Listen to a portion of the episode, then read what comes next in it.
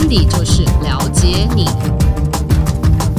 欢迎来到温迪就是了解你。大家好，我是温迪，我是路人甲。紧接着我们要进入颠簸期了，七八九讲完了。流年数六的朋友，颠簸的朋友这一组蛮颠簸的，但没关系。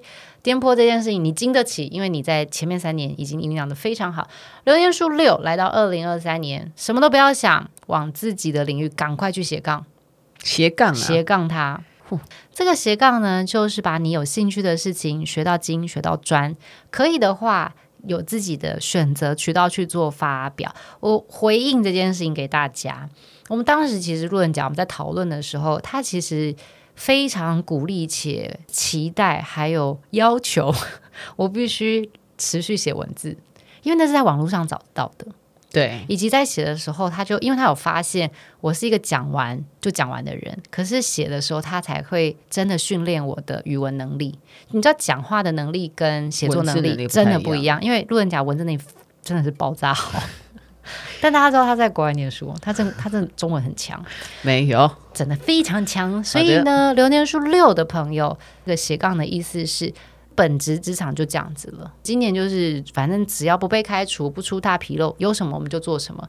但你的另外一个内心的这种满足要从哪里来？从你有兴趣，以及你可能真的想要从那边赚钱。就你到底要为什么要斜杠？斜杠的目的是什么？嗯、你只要先选定这件事情，就好好去做。上半年很适合学，你就是去进修也好，或者是给自己，比如说每一周都一定要尝试一个作品啊，嗯，或者写一个什么短篇，你不发表也没关系，可是你一定要做这个动作，下半年再发表也可以。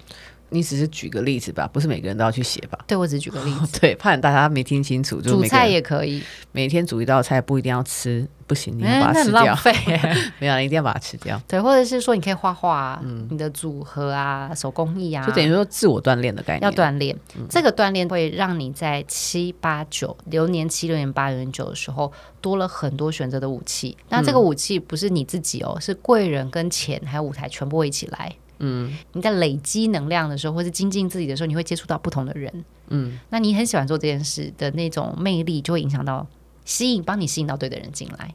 原因是在这边。好，流年数五，我觉得是整个流年一到九口舌是非最多的一年。辛苦了，特别二零二三年要小心。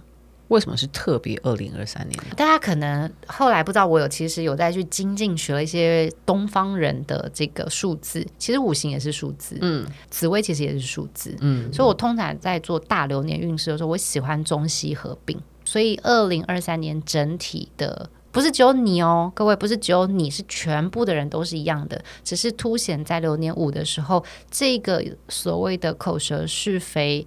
还有就是文书错误，嗯，以及就是过于放松和 相信别人，会变成一个你的致命伤。其他人还好，可是因为来到流年五，你本来就是一个追求和平、追求公平，同时间你想要照顾你组组里面的人，或者是你想你想要照顾的人，所以你就会觉得我来。但各位，我来代表的除了是叫做形式意义上的，但形式上是你就要签名字，或者是你真的就要照顾大家。嗯，我们其实，在流年数八的朋友有时候提醒你要小心，可是那个是比较是自己的。嗯，来到流年数五就比较大，因为他在职场当中这种下错判断，他就你知道，有的时候是你是代表公司签，就比较严重性会大一点。然后特别来到流年五的时候，周围更多的人会嫉妒你。那这个季度当中，他就会挖洞给你跳，所以大大小小的这种烦躁的事情，甚至是这种就是有口难言的事情，会让整个流年五的朋友在二零二三年更想要急的证明自己。嗯，但你知道，就是急的证明自己，有的时候也是别人的另外的一种招数。急就会慌嘛，慌就会错。嗯，那你只要能够稳定，然后在你自己的布局当中一步一步往前走，其实没有人能够挑起你任何的情绪。所以流年数五的朋友，我自己还是觉得要有自己的组织，也要有自己的团队。但是你们不是集结在一起去取笑别人，或是集结在一起去跟别人吵架。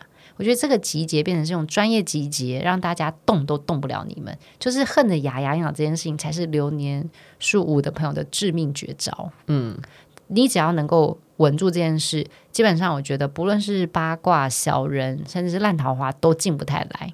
你就会自动屏蔽掉，但一旦你开那个门，哦，就真的很烦，他就会，所以他意志力要坚强，才有办法屏蔽这些事情。你要很坚强，而且你要知道为什么，不要被挑起说，啊，你不是说你就是他老大，你不是说你要照顾他，那你就叭叭叭叭叭叭叭叭，那你可以跟他说，我是有念书的老大，所以我知道是非对错怎么分。好，我们来看流年数四的朋友。流年数四的朋友，基本上本职在职场运，还有呃所谓的长官疼爱这件事情，还是非常非常的好哦。但今年你对自己比较严苛，你对自己不好了，你会觉得说我好像没有我想象中的成功，所以在这一年当中，你会更自我怀疑，抓紧。你手上有的资源，你就想要证明说我是不是第一名？嗯、又来又来了又来了，第一名又来了，第一名又来了，第一名又来了。嗯，对，就是我会想要知道说我的努力，第一有没有被看见？好，那如果我被看见了，那我是不是有比去年更进步？那这个进步呢，在你的眼中是不是有价值？那这个价值呢，是官位吗？还是是薪水？还是是权利？还是是资源？哇，你好庸人自扰哦，就需要啊。因为方正四嘛，它代表的其实也是说，我想要成家立业，让自己的财富和专业都来到另外一个新的 level。嗯，所以流年四追求这些，我觉得合理。那在这个合理的状态下，你不能够成为一个压力。你想要跟多久做到，他没有抵触，但很怕流年四的朋友，就是我想要，但我明天就要。他是什么吃了加速胶囊吗？或者是他可能有什么任意门？这种其实除了你自己很痛苦之外，本来想跟你结婚的人都会觉得很可怕。嗯，就你并没有办法用一种很 chill 或者是很 easy 的方式来去面对挑战，因为你知道挑战很多。可是如果每天只要有挑战，你都要这么高压，我吃不消诶、欸，他可能就觉得说哦，那算了，拜拜。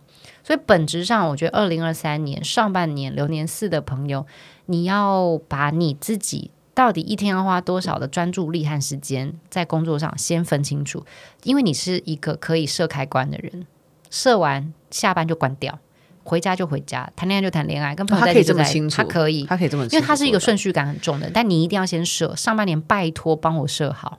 流年是上半年的，拜托一定要做这件事。这样子的话，第一，你还能够承接你去年在二零二二年打好的基础，因为你其实是有局的，你手上是有筹码，你好好玩就好了。嗯，对，你不要就是孤注一掷，就一次要翻大。可是你那个翻大不是贪心，而是因为你想要赶快到位。但上半年不适合这样做，下半年才可以。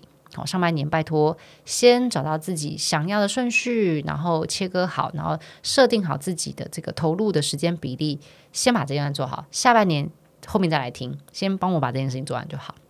希望大家会喜欢我们的内容，也祝福大家要一切顺利，也要幸福下去。那我们下集见，拜拜。